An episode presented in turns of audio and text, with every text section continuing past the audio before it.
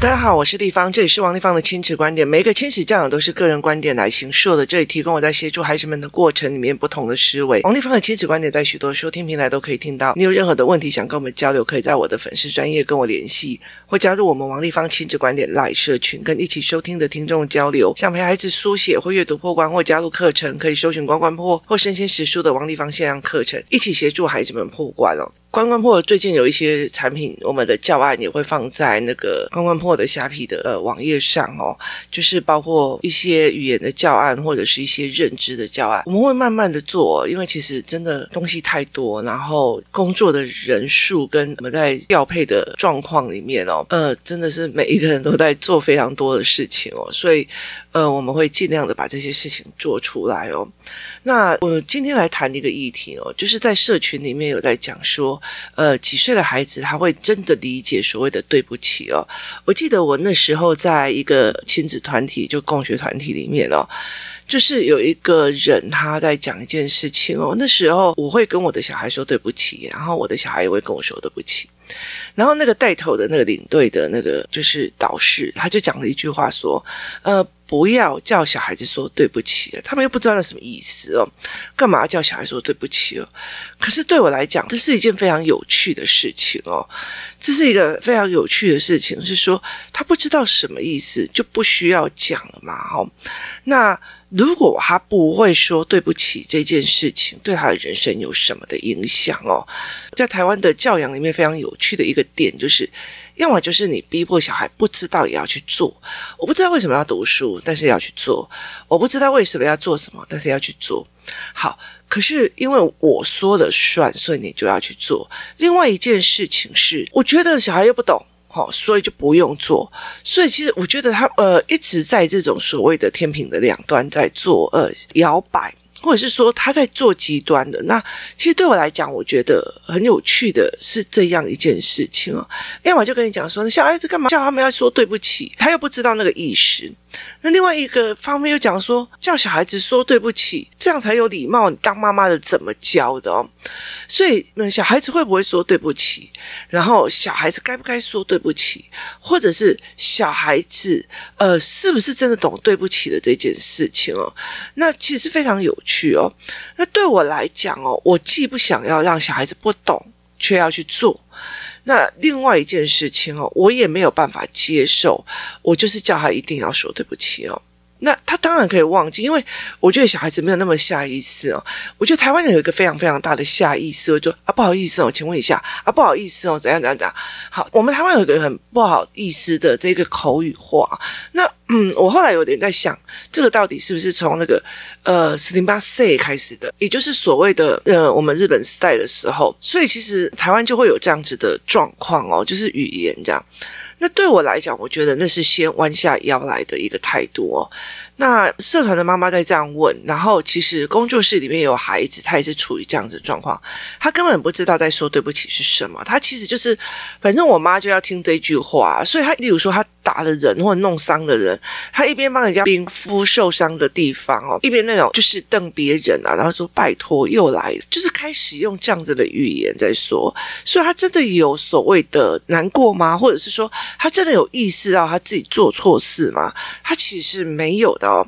那呃，我觉得非常有趣的一件事情哦，台湾人当然是会跟你讲说啊，他又不知道。所以这件事情就不处理了，就是我觉得有很多的事情哦，啊，我就不会嘛，哈，然后这件事情就不处理了，啊，那方好凶哦，好，这件事情也不处理了，啊，那啊，我就是害怕嘛，哈，这件事情就不处理了，啊，小孩就不喜欢嘛，哈，这件事情又不处理了，就是我们不去面对的很多的事情里面，就是我们不面对事情的语言有非常非常多。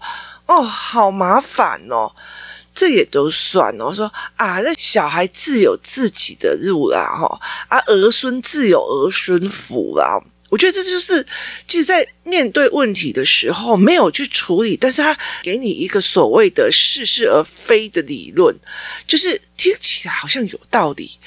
所以你就接受了，接受你不处理的这一件事情是对的，接受了我们不去处理这一件事情就是对的。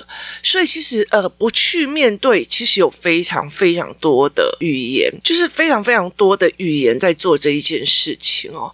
所以对我来讲，我觉得这件事情是非常非常有趣的哦。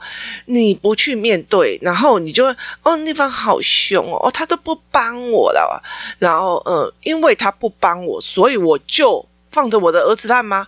没有这一件事情哦。然后，所以其实在很多的时候，在台湾里面，我我常常在看教养里面，我就觉得说有很多的论点。跟语其实就是一种所谓的这件事情，我不想去碰了，不要再叫我做了，就是不面对的语词。儿孙自有儿孙福啦，啊，你就放手嘛，啊，你就不要管太多，啊，你就直升机妈妈嘛，啊，这个小孩你都不管吼，就是所有的东西都是一种推诿的，然后不去就事论事情的。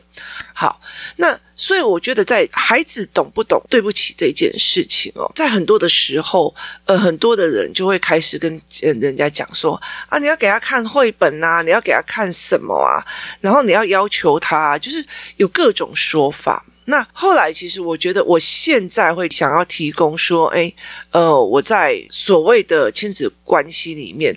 我现在目前可以想得到的，如果小孩他如果我没有办法懂所谓的对不起是什么的意思哦，那我就列了一张表，因为我要回复社团的这一位的网友来了解这件事情。如果孩子不会听懂所谓的对不起，那他有什么样的卡点哦？你知道我这样啷啷当当写了将近九个十个哦，那。对我来讲，我就觉得天哪，他有好多个可能性。例如说，呃，说对不起就是认输了，或者是我说对不起就是会被处罚，因为我做错事了嘛。我做错事会处罚，我做错事就是认输了。那。也有包括说我不知道什么因果关系，那是关我什么事啊？反正我妈就叫我要道歉，我就道歉。他没有任何的因果观，甚至他没有往长的时间线去看这件事情密切的影响到什么事情哦。那你没有办法带领孩子去看所谓的影响，那他怎么以后有办法去做一件事情？就是我做这件事情，事情会怎么样的发展？所以很多的小孩很短见，就是。我高兴，我爽，我不爽，去决定很多事情，他的因果观念没有办法建立的非常的好。那包括说，呃，你喜不喜欢被人家原谅，或者是你喜不喜欢做错事的时候，你其实有个台阶可以下，或者是做任何事情一定可以得到别人的原谅嘛？这里面有非常非常多我所谓经历过的教养的故事，或者是说我经历过的一些人事的故事哦。那今天我们来讲说说对不起就是输了，就是会被处罚这件事情哦。在孩子的立场里面，有很多的教养方式会导致孩子认为不是对就是错。其实我在帮助很多的孩子的过程里面，有一些孩子我一直在往前拉的一个点，在于是他的人生里面太多对与错，中间就没了。很多事情不是好人就是坏人，不是对的就是错的，他没有任何的一个模糊地带跟思维模式，所以导致这个孩子完全没有办法理解他到底是在做什么，他就没有办法去做这一件事情。所以当他做了一件事情，他根本就不知道说我今天做这件事情会影响了什么，会导致别人受伤害这件事情，他完全不知道。所以他做的另外一件事情就是。我不知道做什么，我也不知道为什么，但是我知道，我说对不起，我就输了。就是谁说对不起，就是往下低头的那个人就是输了哦。或者是我做错的决策，我就是笨的，我就是受伤的，我就是会被处罚的哦。这件事情，其实我觉得，或许大人没有这样子的思维，想要去引导孩子这样子做，但是其实有很多的状况会引导孩子这样子想哦。记得你在人是动物的这个角度来看的话，其实我们在呃危机一来的时候，我觉得我们有攻击性的。我们有攻击性一来的时候，我们就会觉得说，我们要马上下判断。就是这时候狮子过来的时候，我要马上下判断，我要往右跑还是往左跑？我只要一下错决定，我就容易被吃哦。所以我是要逆风跑还是顺风跑？这件事非常非常重要哦。你如果是顺风跑还是逆风跑，就狮子会不会一直闻到你的味道？好。这个东西其实都是一些决策。那你可不可以快速的做决策？要不然你就会倒霉了。所以很重要、很重要的一个点在于是孩子们在思维这件事情怎么处理的一个过程哦，就是爸爸妈妈在讲这件事情的时候，他在想说，爸爸妈妈在问这谁做的？好，他马上会认为这是危险，所以他马上必须要下一个决定，然后赶快去做，或者是说你为什么做这件事情？好。这个时候，他马上就要下一个决定去做一些事情哦。所以，对孩子来讲，要不要承认自己的错误？他不要。为什么？因为我承认了，我就会被狮子吃了。好，或者是我下错的那个决定。那甚至他就是，好啊，好啊，我说对不起就说对不起嘛。你爽了吗？你开心了吗？好。只要你开心，不要来刁难我。我这件事情我可以做，就是另外的一个选择。这个选择让他可以去理解，好，为什么我们这样做？所以对孩子们来讲，我们怎么去带领孩子看这些选择性是非常非常重要的。所以在很多的时候，我常常在跟很多的爸爸妈妈讲哦，很多的父母也来问我一件事情哦。为什么你走过去跟孩子们聊天的时候啊，小孩子就会就是开始跟你一直讲话，一直讲，一直讲，一直讲，然后会把事情讲清楚哦。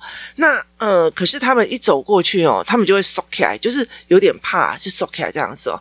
那有很多的时候，其实我觉得我常常一直在讲一件事情哦，家长思考脉络班的人也要注意听。你们在做这个盘面思维的时候，有一个非常重要的一件事情，在于是我在带领孩子的时候，我带领的是思维，他所有盘面是怎么思考的，而他盘面跟盘面之间的因果关系是不是有建立的起来？好，所以其实我在问别人问题说，为什么你做这样的决定的时候，我是真心的想要知道他的思考模式跟思考盘面上是怎么做决策的，而不是在判断谁对谁错，谁是谁非哦。所以这整件事情是没有谁对谁错，谁是谁非哦。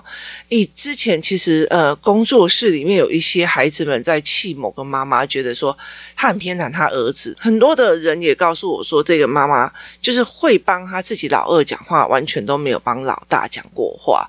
就在很多的事情的时候，他其实是不会帮老大讲话。可是妈妈自己没有看到这个盲点，然后也没有人跟他讲这个盲点哦。那所以一刚开始的时候，呃，其实这个妈妈在骂别的孩子，呃，动了他的小孩子。好，这我觉得 OK 啊，因为对他来讲，他觉得你们弄了我的小孩，我很生气这样子。那后来到最后，我就去呃跟这些大孩子们聊，他就觉得你只看到一半。就是这个小孩，如果做事拿个东西要打大小孩，那大小孩就是走过去就把他手上的那个要攻击别人的东西拿走。好，这小孩就哭了，别人就觉得说，你们这些大在欺负小的，可是事情没有看完整，所以对大孩子来讲会很生气。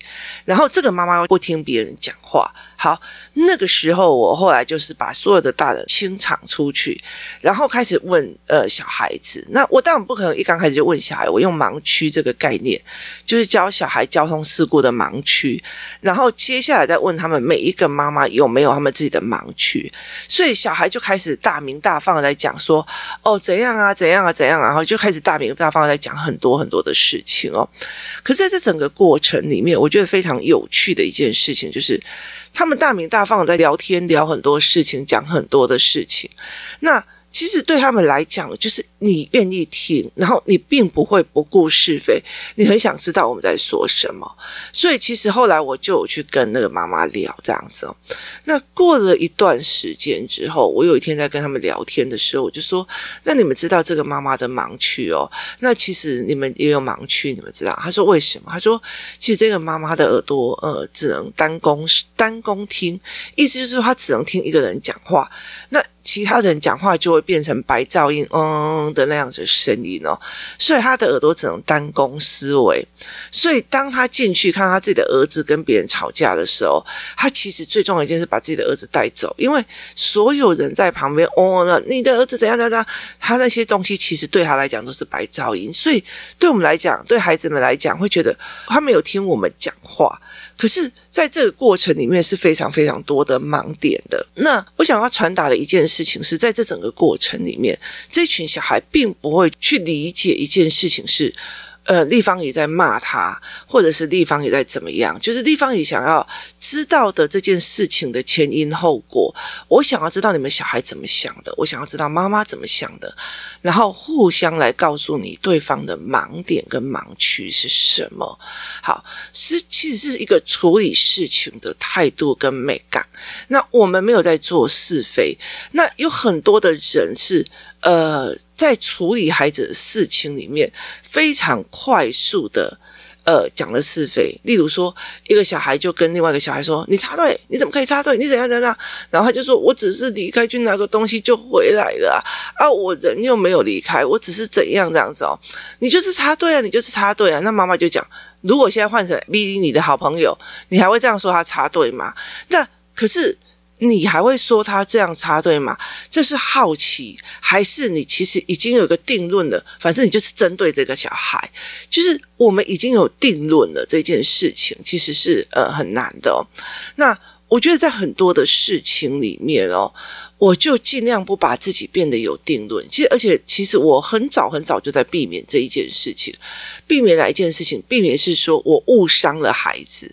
所以，其实我常常会直接会呃，在很小的时候，我就叫他们什么叫做冤枉，或者是什么叫做你误会的。好，所以当我在骂什么东西的时候，我气的然后离开，他就过来走过来，我的两个孩子会说：“妈妈，你刚刚冤枉我了，妈妈，你刚刚误会我了。”其实怎样怎样怎样怎样，就是我必须让他们有一个申诉的语言，而我必须有一个申诉的管道。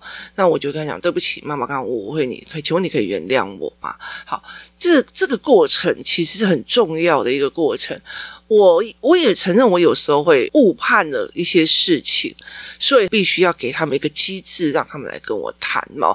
所以有很多人就是立方姨，你刚刚误会我的，我刚刚怎样怎样怎样怎样，立方姨怎样怎样，他们其实是来跟我谈的。很大的一个原因是因为他们想要知道一个正确的处理方式哦。所以对很多的孩子们来讲，他们觉得说，当你问说这谁做的，你要说对不起哦。好，那这个对不起是到底是因为他生理本能。我讲了对不起，你就不要再为难我。我讲了对不起，你就不要再啰嗦了。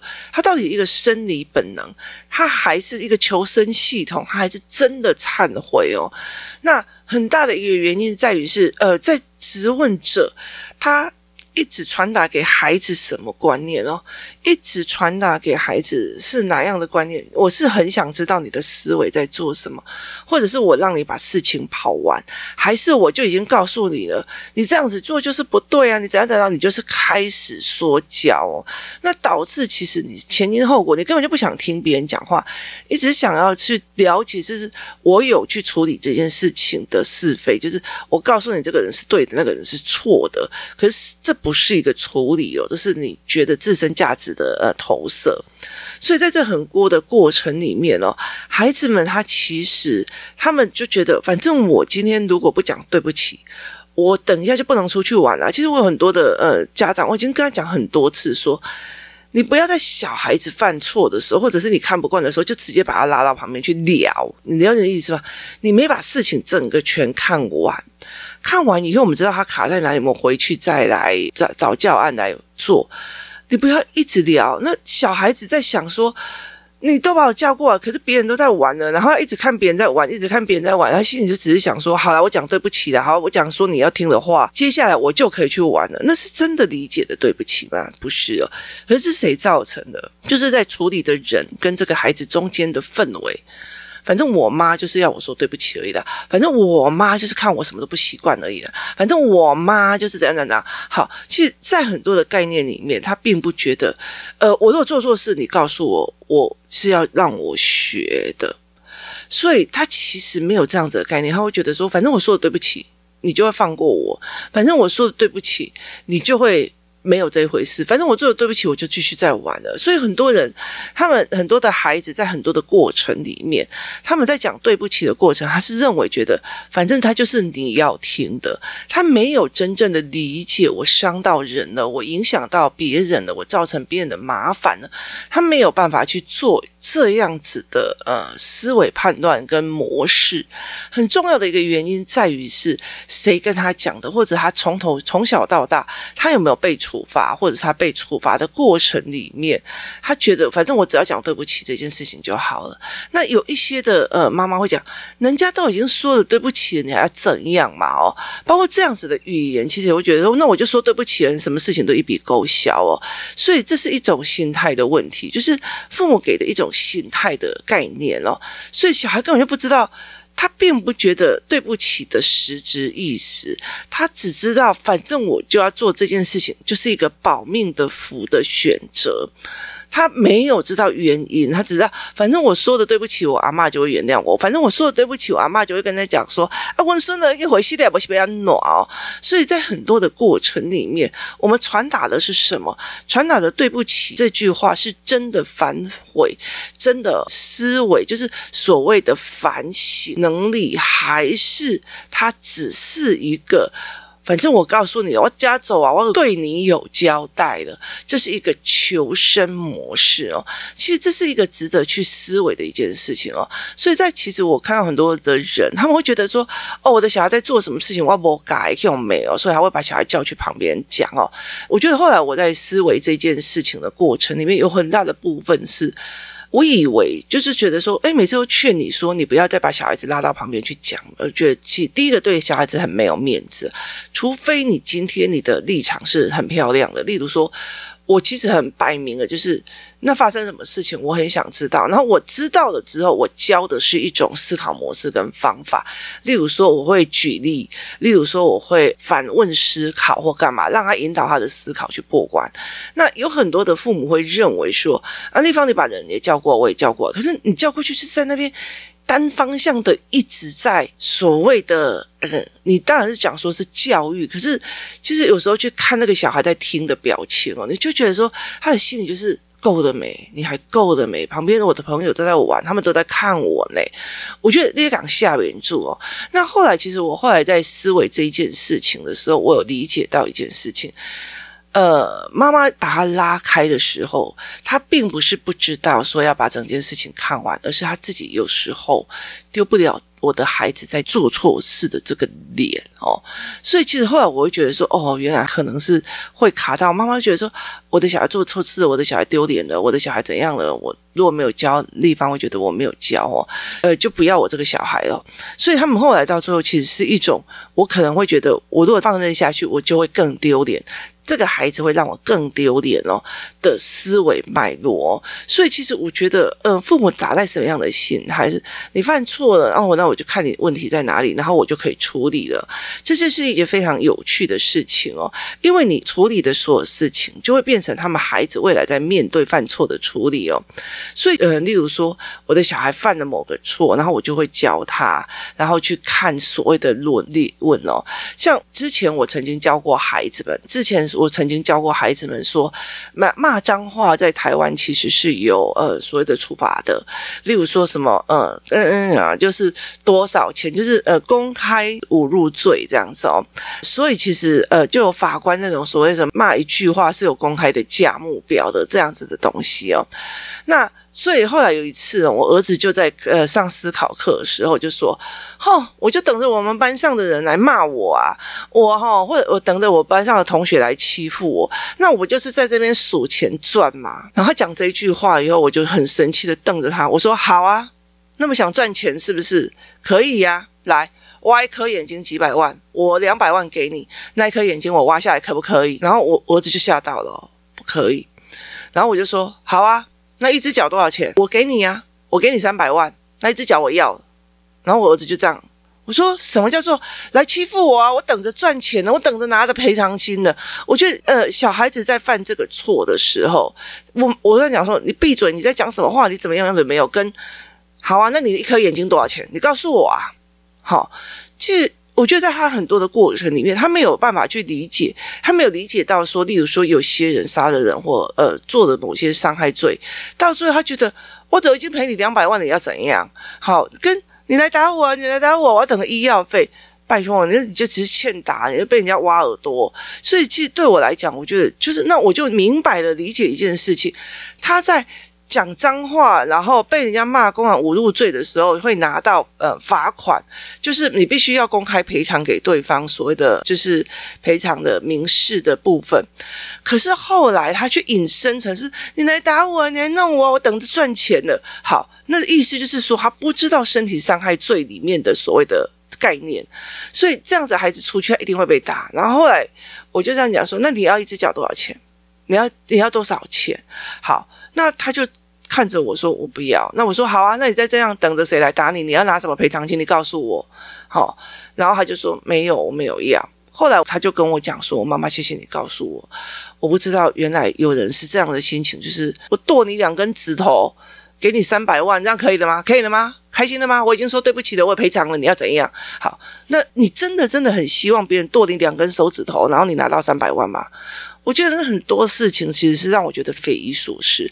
那当孩子他们在犯错的时候，你是教他去。引发另外一个观念，对我儿子来讲，他并不知道所谓的呃，你伤害我赔偿的这件事情，还包括永久性的伤害跟永久性的残疾，所以对他来讲，他没有思考到这一点，他以为别人只是就是骂个三字经啊，干嘛就可以拿赔偿哦？那事实上不是哦，事实上其实包括来呀来卖我，我等着拿赔偿。我跟你讲，你赶紧给我打断腿哦。所以对他来讲，他没有办法去思维这一件。后来就跟他讲说，如果你这个态度出去，然后被人家打断腿的拿回三百万，你告诉我你怎么还我一个正常的儿子？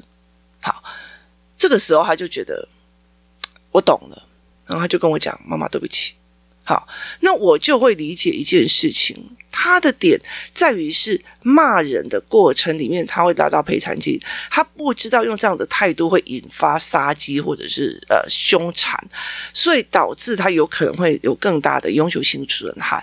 所以这是他的卡点。当他思维的这个他所从来没有的面向的时候，他才可以去理解。妈妈，对不起，我不知道有这件事情。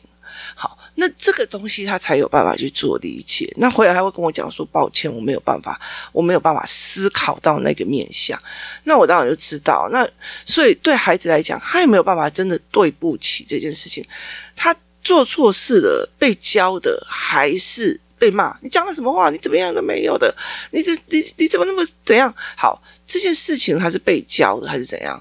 所以对不起这件事情，他到底有没有必要去教？当然有必要。之后我们会在很多的议题去了解一件事情。而今天这个议题在讲说，小孩在对不起的时候是什么心态？我讲了你就闭嘴了，我讲了反正大人爱听了，我讲了我就输了。有些小孩子真的是。完全没跟人说对不起，为什么？因为他不知道他自己犯错，因果关系弄不好，伤害关系弄不好。之后我们会再聊这件事情。那。他就觉得我就是输了，我就是在那个草原上的走错路的羚羊，然后被狮子咬了，所以我还就不承认他是自己是错的。所以其实很多的心理因素会造成这个孩子他在说对不起里面有非常多的不同的心态，他会出来。有有些人是真的说啊，真的很抱歉哦，跟啊跟有些人啊对不起啦，好、哦、啊对不起哦，然后。用这样子的方式哦，可是孩子没有办法去理解对不起的意思，所以在孩子在讲对不起的过程里面，我就可以很清楚的知道他自己知不知道他自己真的伤到人了或做错事。那很重要的一件事情，我也可以去看这个父母是怎么样传达这个概念。做错事的时候，孩子在讲对不起是，哎，我赶快打发我妈，跟我赶快随便讲一讲，我就可以再继续玩了，跟。为什么要逼我？为什么要逼我？那我就知道他不知道前因后果跟因果关系。这个对不起，很吃的是教养上的信任与教养上的思维模式。这一点可以提供大家思考。今天谢谢大家收听，我们明天见。